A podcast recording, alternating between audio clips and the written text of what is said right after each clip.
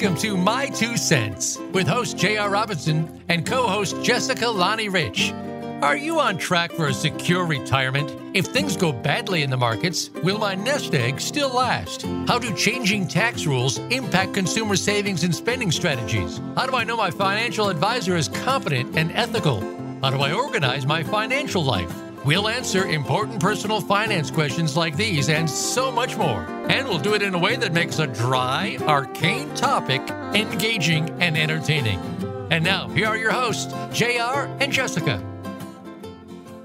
Welcome to another episode of My Two Cents with financial planner J.R. Robinson. I'm co host Jessica Lonnie Rich. The title of today's show is Financial Planning as a Treasure Hunt. What a fascinating title. J.R., what do you mean by that? Okay, well, um, we will see. We have actually, not to get, uh, not to kill the suspense, but basically this week's show, episode nine, it's actually just a continuation of last week's program. Um, and as you may recall, the title of last week's show was Financial Planning Done Right. And my objective was to illustrate to our, our listeners how real comprehensive financial planning is you know so much more than just uh, portfolio management investment selection and today i wanted to we had some uncovered ground from last year i wanted to continue on that and really as you'll see we'll develop the, the the concept of how it's a treasure hunt, but uh, it's really just continuing the same thing about making the non-investment aspects of financial planning tangible to our listeners. That sounds great, but I do have a quick question. Is there a difference between comprehensive and holistic financial planning? I've heard you use both terms in our conversations.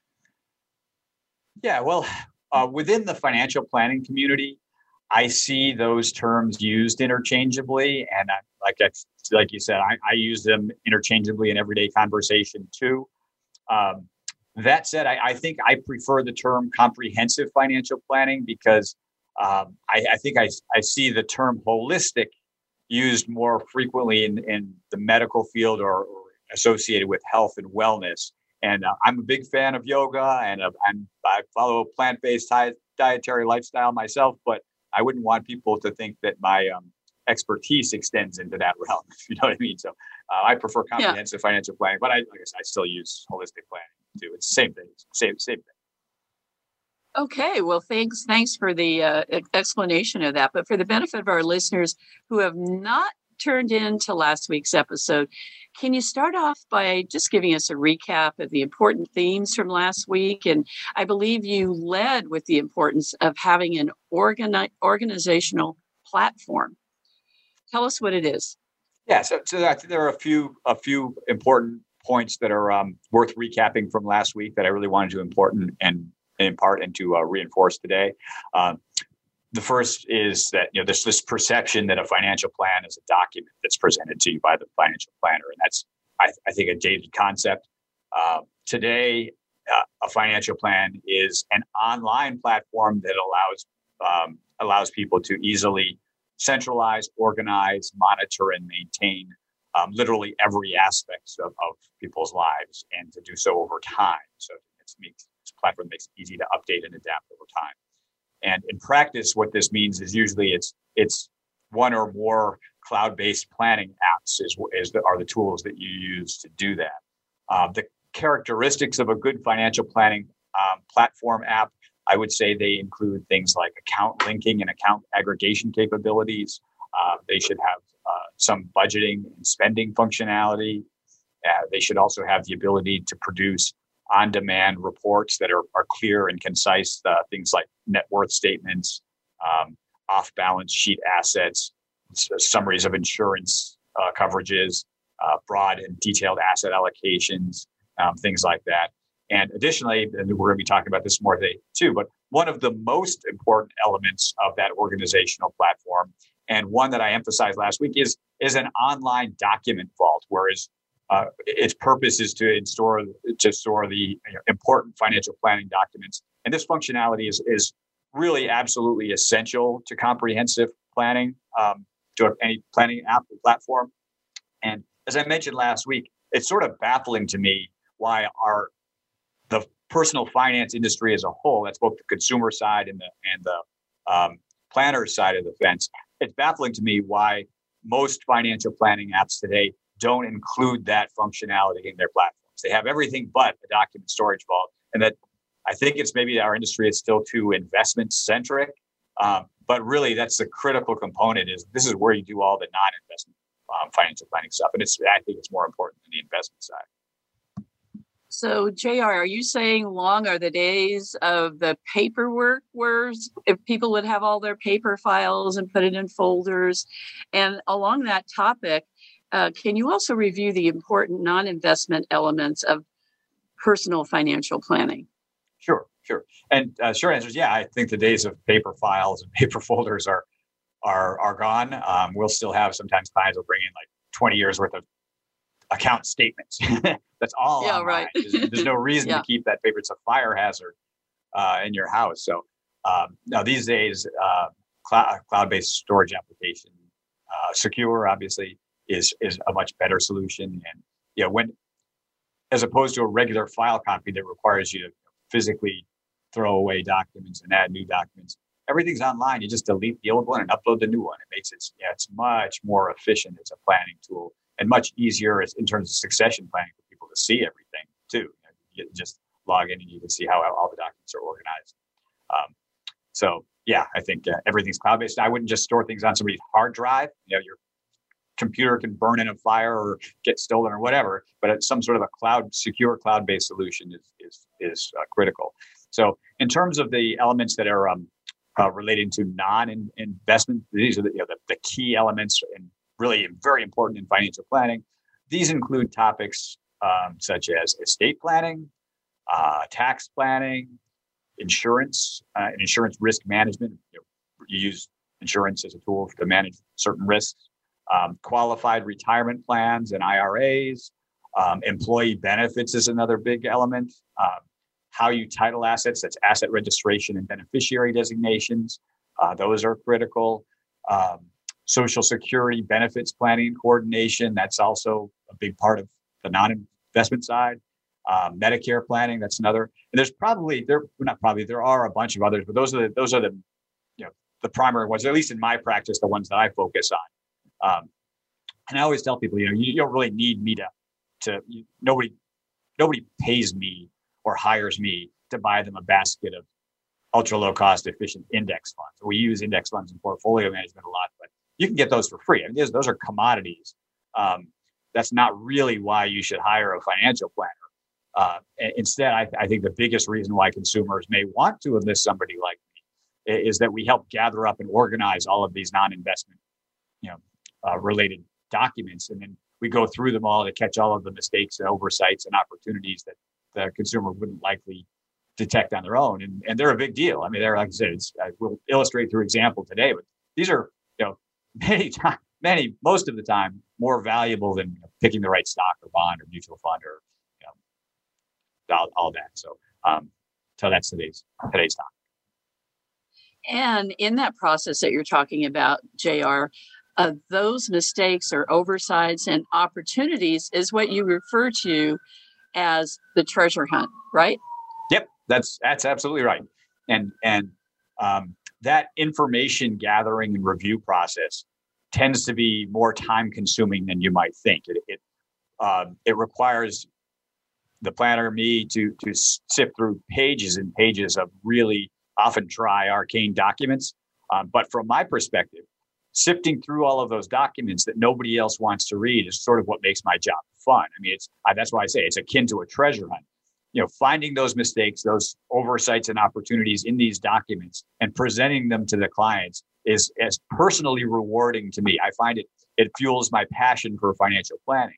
And, you know, obviously being able to find the treasure requires a, a certain amount of expertise and, and experience and knowing what to look for. Um, but I'd argue that acquiring that knowledge is, is actually, I don't know if it's more difficult. It's probably less quantitative, but it's, it's it's at least more time consuming than learning basic investment and portfolio management concepts. Um, so in our last show, I gave a bunch of examples of planning mistakes and opportunities that I've caught over the years. Uh, but because I am incurably long-winded, I had to uh, rush through it a little no, bit. You know, I, you know, we never run out of content on the show because I just keep talking. So, Um, but I, I, did I did not get a chance to uh, to make the value of considering all of those topics um, on each of the non-investment elements as tangible as I would have liked. So today I was hoping that maybe we could pick up uh, where we left off and and, uh, and keep that ball rolling. That sounds great, JR. And you know what? As you're talking about this treasure hunt, I'm getting this visual image in my mind also along those same lines, almost like a gold miner has a pan with dirt in it and gold nuggets, and you are looking for that treasure hunt, and there you find that gold nugget. That sounds really good. Let's yeah, do you, that. Yeah, you sift through a lot of stuff to find what to find the gems. Yeah. exactly. Yeah. But before we dig right into this, can you share with our listeners some of the documents that they should include in their cloud based document files?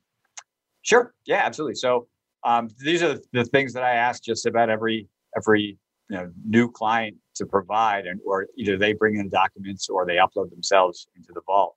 Um, and these include their estate planning documents, which typically is their advanced healthcare directives, the durable powers of attorney, um, their wills and trusts uh, if they have those, and um, uh, you know other any other related estate planning documents. At the same time, if they have if their parents have document have drafted documents and have named them in them, I ask them to provide copies of those documents too. Um, if they have adult children, most cases they don't actually have the documents for their adult children. If they do, I'll have them upload those, and I'll probably suggest that they do get them on their kids. But for you know the advanced healthcare directive and durable power of attorney in particular, um, so those documents, in terms of uh, tax documents, I usually ask for the prior two years personal and business tax returns and uh, pay stubs if they're W two employees.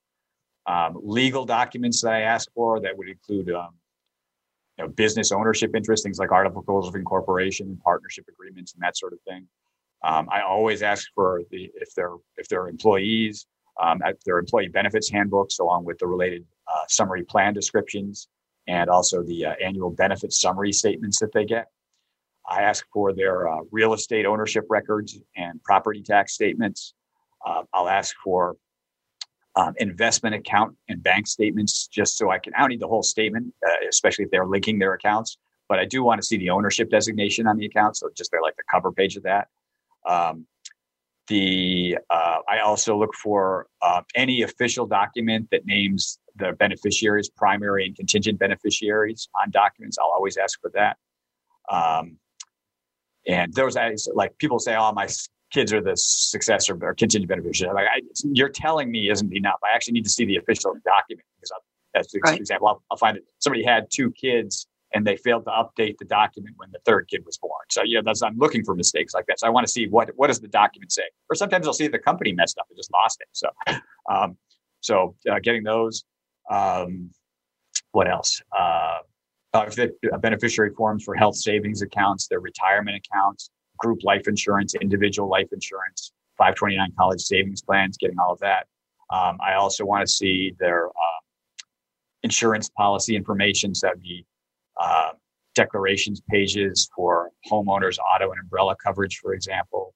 Um, and I want to look at uh, you know the life insurance, disability, and long-term care insurance policy summaries and statements if they have that. Um, sometimes even the original policy.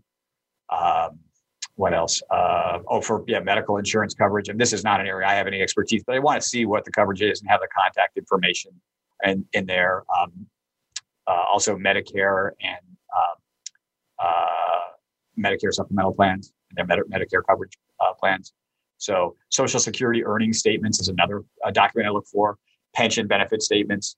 Um, that's all I can think of off the top of my head. But there's there's actually more. But you get the idea. It's enough to keep people busy for a while when I um, when I give them that list.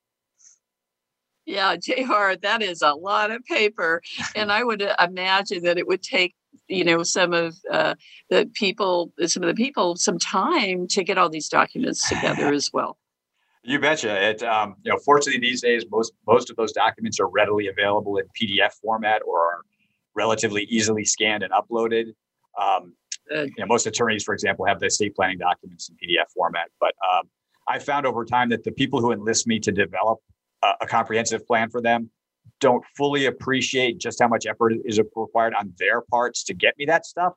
And um, just like you said, it, it takes some um, sometimes months of gentle reminders to get all of those documents together that I need to actually do do my job well. Uh, but it's it's it's definitely worth doing. And and um, I actually have had some people just give up. Because I just can't do all that well. I can't do my job. So, um, but it is. It's, it's it's it's labor intensive, and it's labor intensive for them to get the material, and it's just as labor intensive for me to go through it all, organize it, sort through it, and look and start the treasure hunt. You know, when I have all of those documents, that is when the treasure hunt starts. Um, Absolutely. And I like what you said that you give a gentle reminder. Maggie. sometimes I'm called nag. Yeah. yeah, that's what I would I would think. But no, I'm just kidding.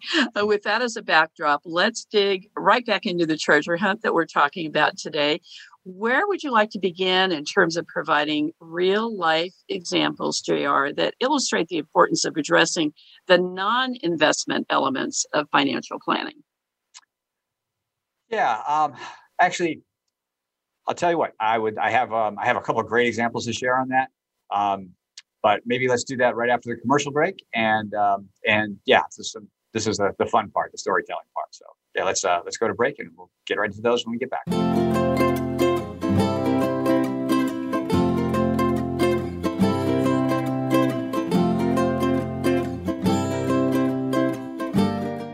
Become our friend on Facebook. Post your thoughts about our shows and network on our timeline. Visit facebook.com forward slash voice America. Tune in every week for My Two Cents with host J.R. Robinson and co host Jessica Lonnie Rich. JR is the founder of Financial Planning Hawaii and a co founder of software maker Nest Egg Guru. You'll gain professional insight into some of the hottest topics in financial planning today, and along the way, you'll hear some of the great stories that make learning about personal finance entertaining. Listen for My Two Cents every Wednesday at 3 p.m. Pacific Time, 6 p.m. Eastern Time on the Voice America Variety Channel. We're with you wherever Alexa and Google are at home, in the car, on your smart TV, and your connected devices. Hey, Alexa. Hey, Google. Play my favorite Voice America podcast on TuneIn. It's just that easy. But don't forget to make sure you actually mention the name of the podcast show to make it work.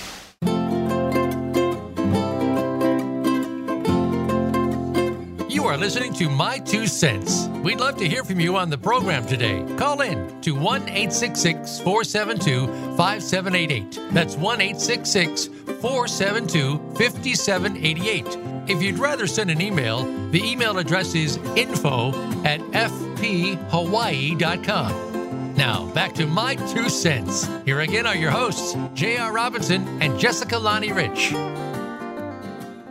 Our topic today is financial planning as a treasure hunt.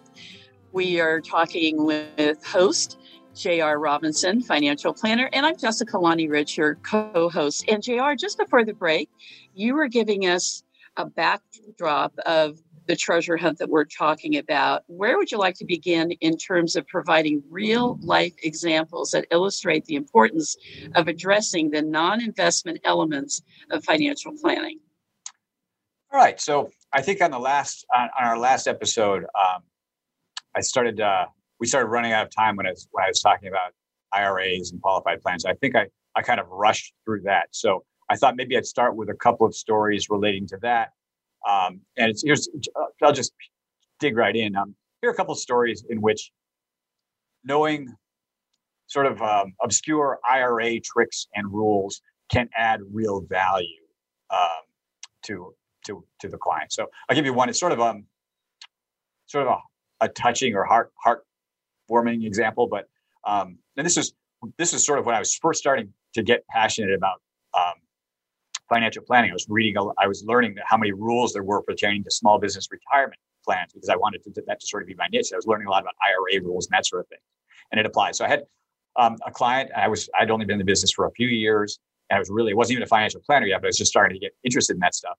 And um, I was managing this fellow's IRA, He'd been a client for about a year, and um, and uh, he came in into my office one day, and um, this was in the early '90s. I was still in I was still in Massachusetts. I hadn't moved to Hawaii yet, and um, this fellow was in his late 40s, and um, almost all of his savings were either in a rollover IRA he'd set up with me, and his 401k um, plan that he had with GE. And this was before, like I said, this is way before I was doing any any real financial planning. But I I had just been to a seminar that had introduced me to some really cool IRA rules. And it was this kind of this is my first chance actually to, to actually apply those rules and find a situation that actually matched. And um, so he came in and he explained to me that um, his parents were elderly, and he, I said he was in his late 40s, um, and he was the only child. And um, he was his parents had recently taken um, their health had sort of declined, and he really felt compelled to take care of them. He didn't want them to go into a nursing home, and he was um, he was extremely loyal to his parents. They had also lived in Pittsfield, where, where I was at that time. Um, and he said uh, he wanted to quit his job. He said, "I want to go take care of my parents. I want to go live with my parents and take care of them." He said, "You know, I know um, I got some problems. I don't have you know enough money to retire, um, but the only savings that I have are in my retirement accounts. It's my, my 401k and the IRA with me." And he said, I, am only 45 or 40, I think he's 48 at the time. Um, and he said, I, I, can't, I know I can't take that money out without paying tax and a 10% penalty. So do you have any advice to me where I might be able to, um, to deal with that? And, um, I actually had just gone to that seminar. So uh, at that seminar, I was introduced to something called IRS Rule 72T, which ba- makes basically it makes an exception to the 10% early withdrawal penalty um, if you take out your IRA, um, and it can be a separately carved out IRA, which is what we did in this case, but um, as long as you take the money out in what are called substantially equal payments over the longer of five years or until age 59 and a half, the IRS won't, won't check on the 10% penalty. So I explained the rule to him and I said, um, how much do you have an idea for how much you need? And he gave me the figure. And um, he actually had sufficient money in his IRA and also his 401k and GE where he could um, he could he didn't even need to, to take it all out. So we set up a separate IRA and scheduled it so that he'd get this substantially equal payments over I think it was the next 12 years until he turned 59 and a half. And um, and then he it's you know he was able to take the money out year by year and, and not just just pay t- income tax on it. It was in a low tax rate because he didn't have any earned income anymore, so it was working out fine for him. But a year or two later, um, this is right before I moved to Hawaii. Um, he said, um, I, you know, I think I need more money. So we did the same thing. We just took another uh, subsection of his IRA, set up another IRA, and did the sub- substantially equal payments off of that. So that was, I mean, it, it, and he, he wasn't worried about retirement because he knew that you know, if he's taking care of his parents, they weren't spending a lot of money on nursing homes, and he was eventually going to inherit their house and their home anyway. He thought, yeah, it just made him feel good to be able to do that for his parents. Um, and I thought it was great. I, mean, I thought this, and that was sort of like that fueled. That was the beginning of fueling my passion. Like, wow, you can really make a difference in somebody's life by knowing these little rules.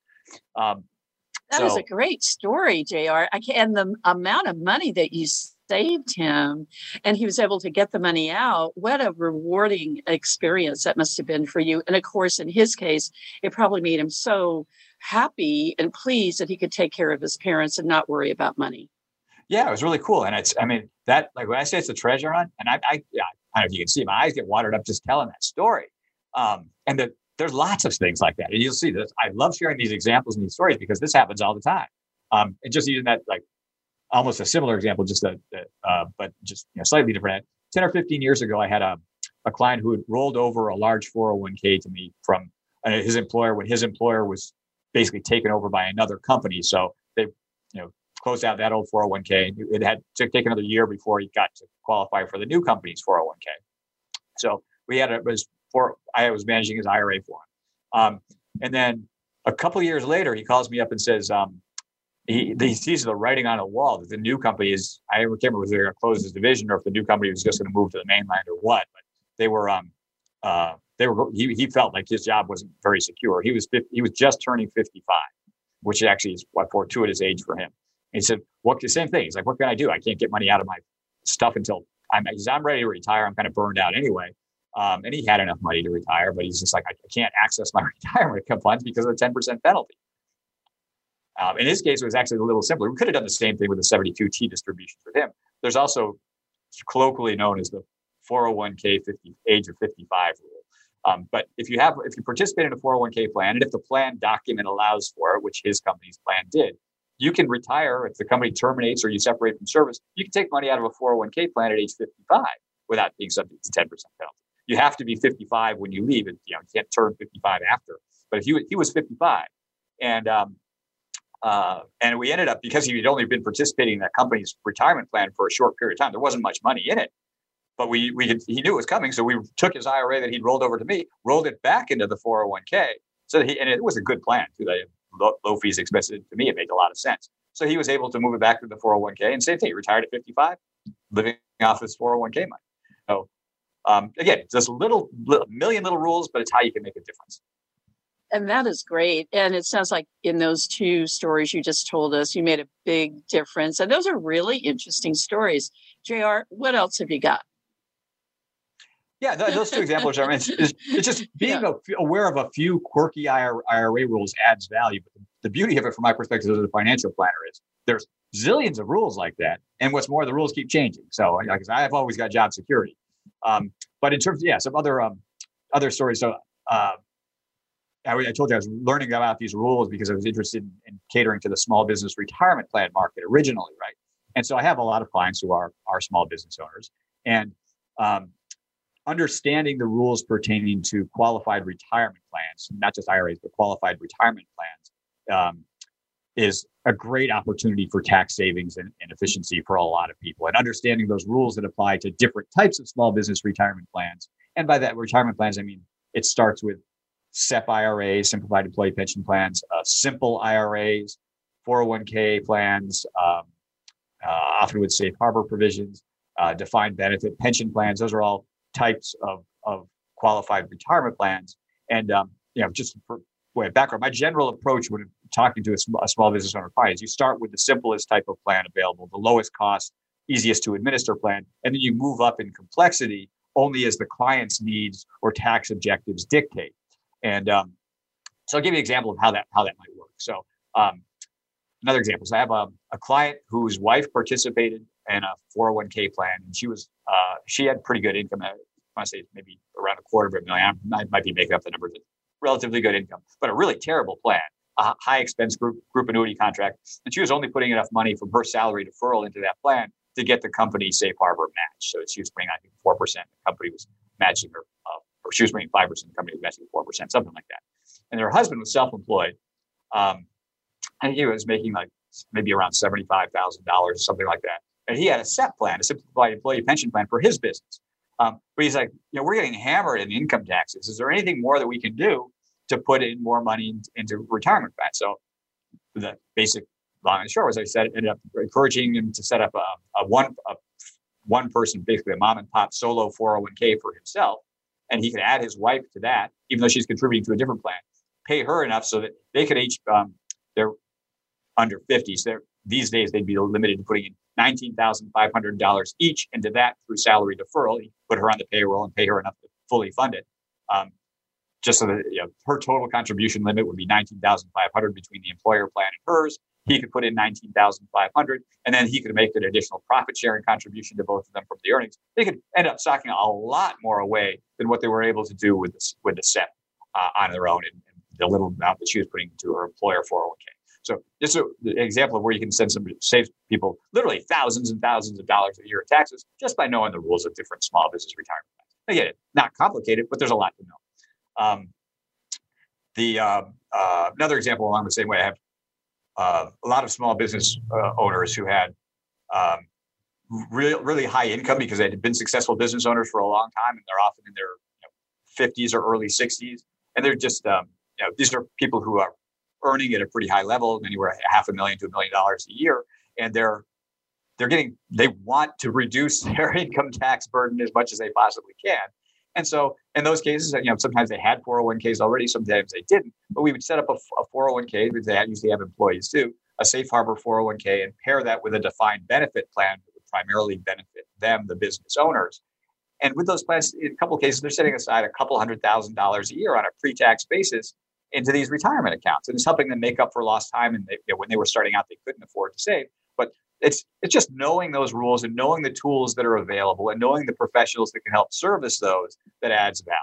And so those are uh, some, some simple examples of where you can add value. It's really easy for a planner to add value. I think it's a low hanging fruit in small business retirement plan space. Those are great stories, JR, especially since you're basically informing the clients about information that they never knew about. And as a result of that, you are putting a lot more money into their household. And that that's an amazing story.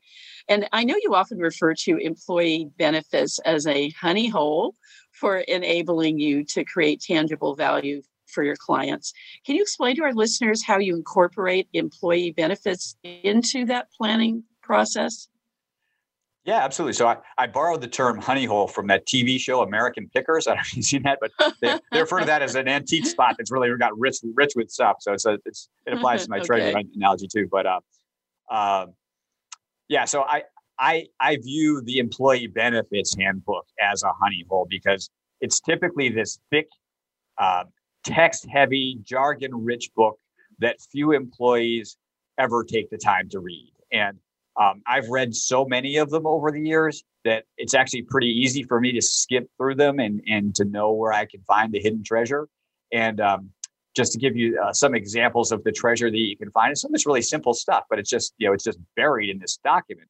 Um, so here's a couple really easy ones. So um, I had a, a client who um, was a, I think they were working for Raytheon, maybe it was the company, but a big, thick benefits book and lots of benefits, which is great. Um, but they in hidden in those in that text was a benefit that gave them fifteen hundred dollars for a estate plan to draft their estate planning documents. Fifteen hundred bucks free. Just go to the attorney; they'll pay fifteen hundred bucks. Wow. Yeah, you don't know it's there, you don't do it, right? Or you end up paying, yeah, exactly. paying for yourself. So that was one. Um, another was uh, uh, client had, had was completely unaware that the um, medical insurance plan they had. This is a local plan, HMSA plan, actually had a thirty thousand dollar death benefit on it too. So there's if something happened to them, they'd get thirty thousand dollars. Well, they didn't know that, and if they didn't know that, and they didn't have a beneficiary form for it, or they didn't, uh, you know, didn't even know it existed. No one, if they died, no one would even know to file the claim. So raising awareness of that simple. You know, that's just knowing that that's there. Um, another one had was uh, a, a, client worked for a bank, and um, and she did not know, but her bank offered a five thousand dollars scholarship to children of bank employees who maintain a B average in college. Yeah, five thousand bucks free. So um, wow. So it was uh, cool stuff like that. So um, I've got more stories like that. Maybe we'll um, go to a break. I'll share a couple more on this topic uh, because this is actually a fun. I really like the employee benefits uh, handbook stuff. So I'll go go over a couple more of those, and we'll keep digging for treasure.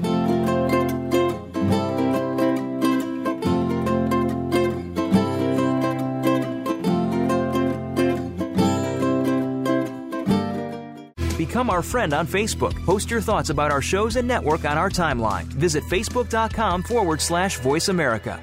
Tune in every week for My Two Cents with host J.R. Robinson and co host Jessica Lani Rich. JR is the founder of Financial Planning Hawaii and a co founder of software maker Nest Egg Guru.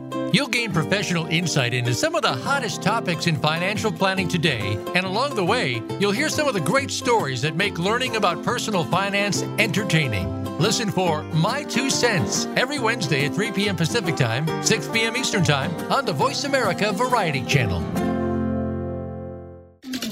We're with you wherever Alexa and Google are at home, in the car, on your smart TV, and your connected devices. Hey, Alexa. Hey, Google. Play my favorite Voice America podcast on TuneIn. It's just that easy. But don't forget to make sure you actually mention the name of the podcast show to make it work.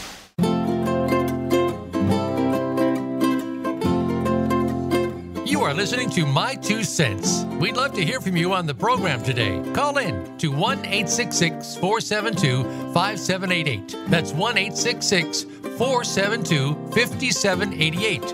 If you'd rather send an email, the email address is info at fphawaii.com. Now, back to My Two Cents. Here again are your hosts, J.R. Robinson and Jessica Lani Rich.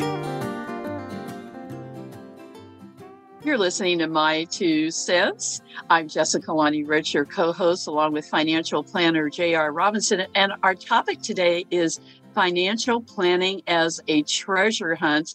And we have a lot more on the subject with J.R. Robinson. J.R.?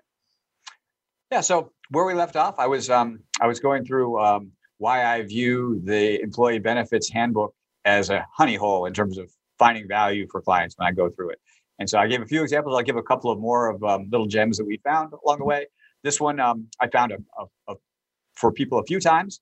Um, had clients who uh, there. Uh, one was a surgeon, one was um, pediatric care physician, something like that, um, with with local hospitals and um, high high income, high earning, and um, were looking for ways to reduce taxes. And in the employee benefits handbook, they were aware that they could uh, they were they had a couple of plans that they a 403b plan and a 457 plan, um, which not um, usually institutions like public hospitals or, or, governments might have the ability to contribute to both plans, um, or University of Hawaii, for example, can also do that. Um, but the they didn't. They thought they had to choose between the two. So the one woman I spoke to said, yeah, she was putting the maximum into the 403b plan because there was a match. And I think on the 457 plan there wasn't a match or it wasn't as much, so she was putting the 403b plan instead. Did not realize she could put in both. So she she could put in to you know nineteen thousand dollars into one plan and, and pre-tax and nineteen thousand into another pre-tax and you know, double the amount of, of tax savings through salary deferral. So, um, uh, you know that's that's a huge fine. That's you know reducing their income by ten thousand dollars of taxable income is you know, every year you can save that money and help them save for retirement faster. Um, so that was one. Um, let's see what's uh, uh, oh another one had um, another simple one. A client was unaware that he could get a certain amount of spousal insurance coverage for his wife without having a physical. His wife was in poor health. So just add a little bit of benefit of, of, insurance that she wouldn't otherwise qualify for for very low cost through the group group insurance plan. One of my favorite stories, though, this is and, and I don't know if you'd call this like a big catch because he probably would have. He would well, he definitely would have eventually found out on his own.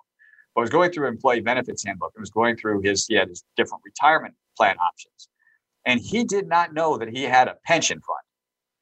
He he thought that the pension was his 401k, and you know, it, it's in there, but it's you know, it's like I said, it's text heavy, it's jargon rich, and so you know, I went through this. You, you told me you didn't have any other sources of income. You had Social Security and, and your 401k account, and I said, you didn't know you have a pension coming.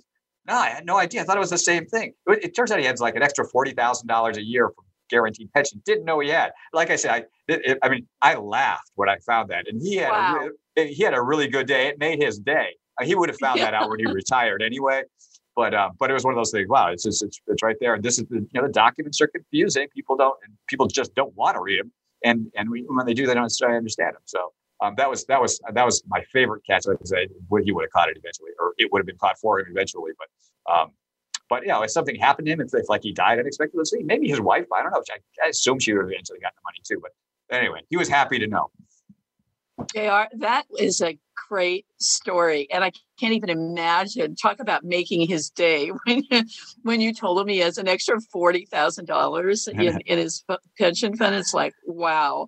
Now, changing subjects a little bit and, uh, but along the same lines, I know what a beneficiary designation is, but what do you mean by asset registration? And how are those two items related to financial planning? Sure. So, asset registration refers to uh, how accounts are titled uh, or how real assets are registered, you know, real, real property, for example. Um, you know, are the assets in individual name? Are they in joint name? Are they owned by a trust or by a corporate entity? And the asset registrations are extremely important in financial planning because they have implications um, pertaining to both asset protection, that's protection from creditors if you're sued, that sort of thing, um, and, and asset succession if you die. So, um, and obviously the beneficiary uh, designations uh, play that succession role too. So, um, as with all of the other elements that we've discussed, there are a zillion little rules that are related to asset registration beneficiary designations too. But um, again, I'll illustrate them by example. So um, this one isn't actually any, it wasn't anything, a catch that I caught, but it was, um, this is, okay, I shared a heartwarming story this is actually more of um, a nightmare story. Uh, and when I was just first starting out, in a couple of years, I had a prospective new client. They owned a trucking company, and um, they looked like it was your, your classic small mom and pop successful business. And I've been keeping in touch with them over the months, trying to build up rapport, so you know, hoping to eventually make them my, my client. And um, I don't remember what year it was, but it was sometime in the early 1990s, I think. Um, so I, I, called them up, and they said that they would not be able to work with me, and that they had um, uh, they were, losing all of their assets because on Christmas Eve, uh, they had an employee who drove a company truck and was drunk and killed a bunch of people. And their business was a sole proprietorship; it was registered in their name. And you know, it's it's hard because you know, obviously the, the family that suffered so badly in the accident is entitled to those assets. You can't say they're not, but but from an asset protection perspective, from the financial planner's perspective, looking at to protect the assets of the client, um, it would have been wise to have the corporation held in a in a corporate in corporate entity where that was the only asset in play, not their house and all of their other personal assets, which which they you know that there was a lien placed on those assets. Yeah, they they're wiped out. Um, they have retirement accounts, I guess, work. So they don't even think they had much of that at the time. But that's that's a nightmare story of how paying attention to asset registration is important. Um, so uh, I have another uh, another. What's that?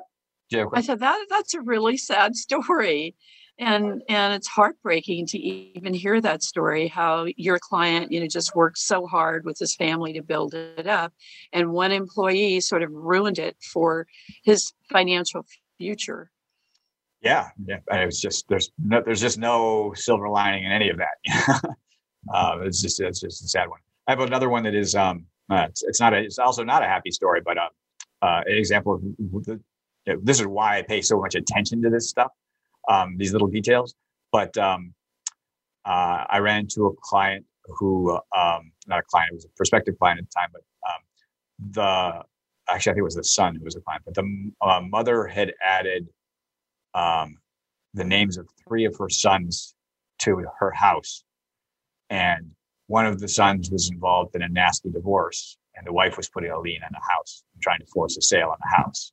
So again, it yeah understood that the succession reasons why the mom might have added the names, but there are better ways to do it than the way she did, and that's an example of what can go wrong if you either don't know what you're doing or you don't take the time to think about how important asset asset registration is. Um, so uh, other other examples of how that comes into play too, It's just simple stuff, but um, I'll find all the time uh, where companies, you know, employees of companies thought that the 401k beneficiary designation was the same as the beneficiary designation on the group life insurance um, or vice versa. And so on one of those, or sometimes both even, they never named a beneficiary. And if something, if they die, it's a, it's a nightmare. You, you'll, you probably eventually get the money, you pay more tax on you, than you should have. And, and it, it, much harder for your heirs to get it. Maybe not even the heirs that you wanted to get it will, will receive it.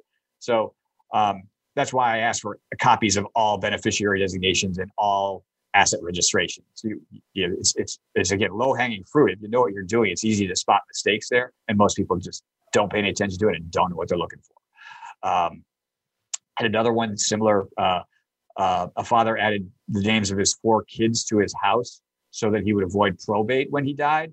And again, there's much easier ways to do it, or much more efficient ways to do it than that. But um, this is one where I caught it, so I actually had them undo the transaction. Um, but if he um, if he had passed away, and he I don't know, paid fifty thousand dollars for his house in 1960, and you know, it's in Hawaii, so it's worth you know, close to a million now. Upon his death, the cost basis would be stepped up.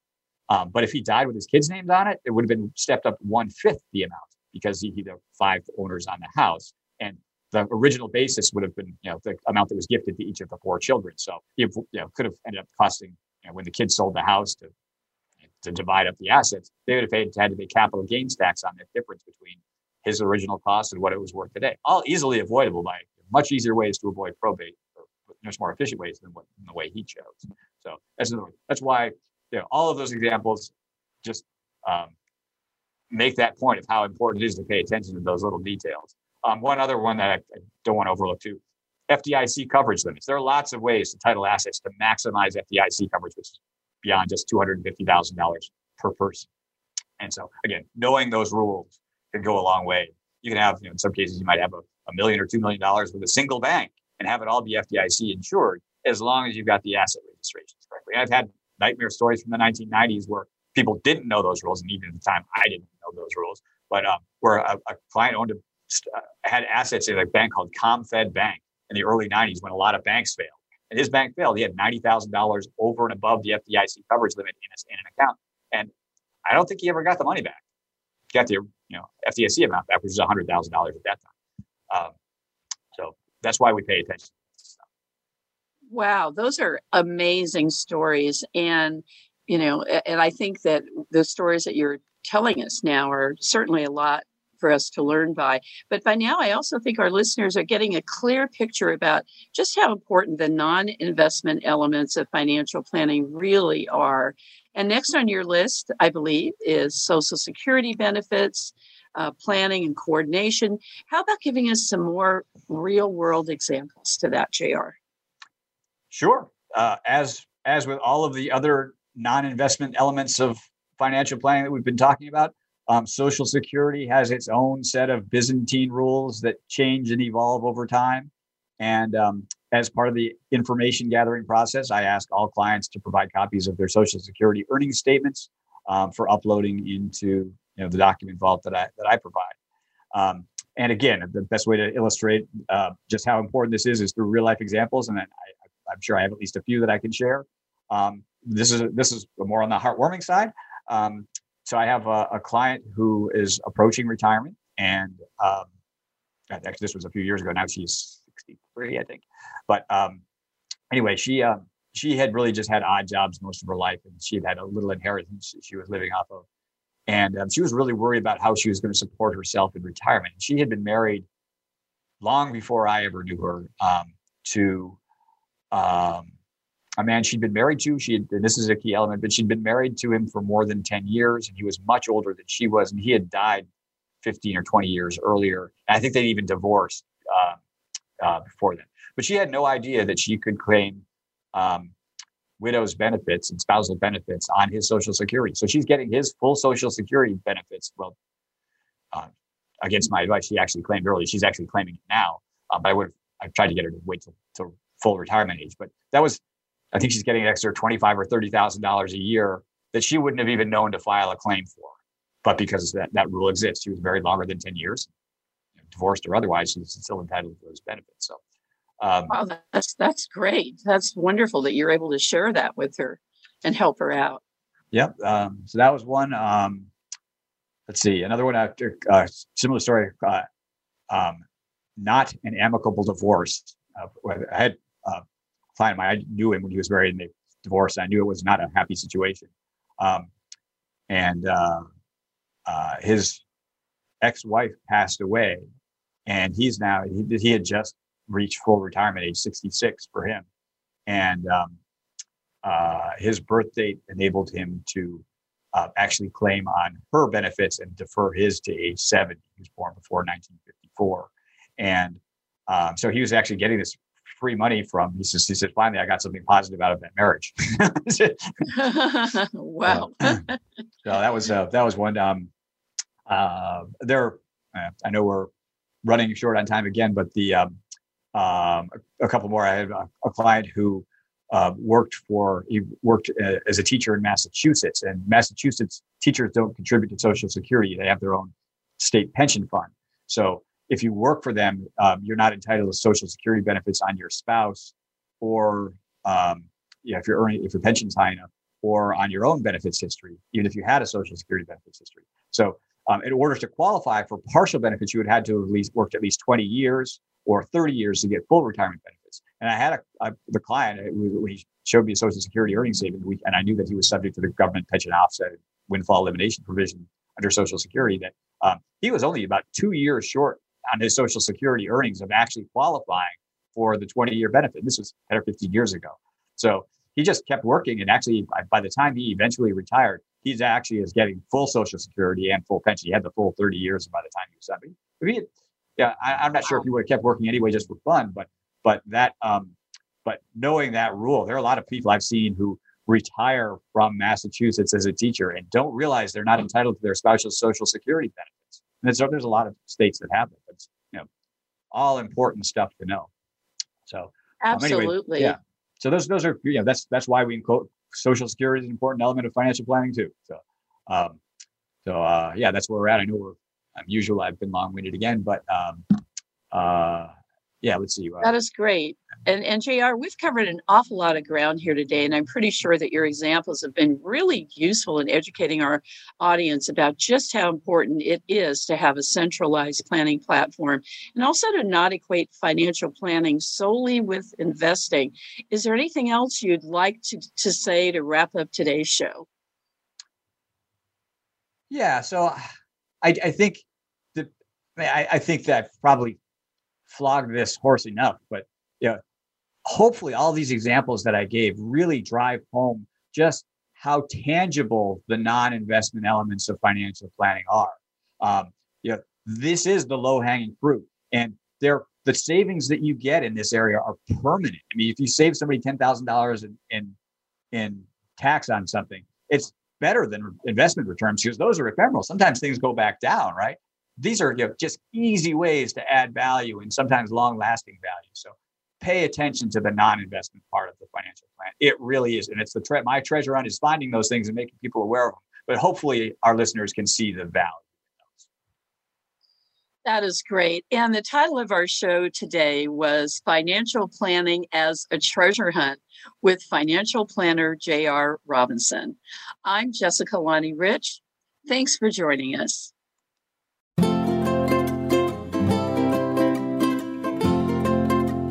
You for tuning in this week to My Two Cents. Be sure to join J.R. Robinson and Jessica Lani Rich again next Wednesday at 6 p.m. Eastern Time and 3 p.m. Pacific Time on the Voice America Variety Channel. Until we talk again, aloha.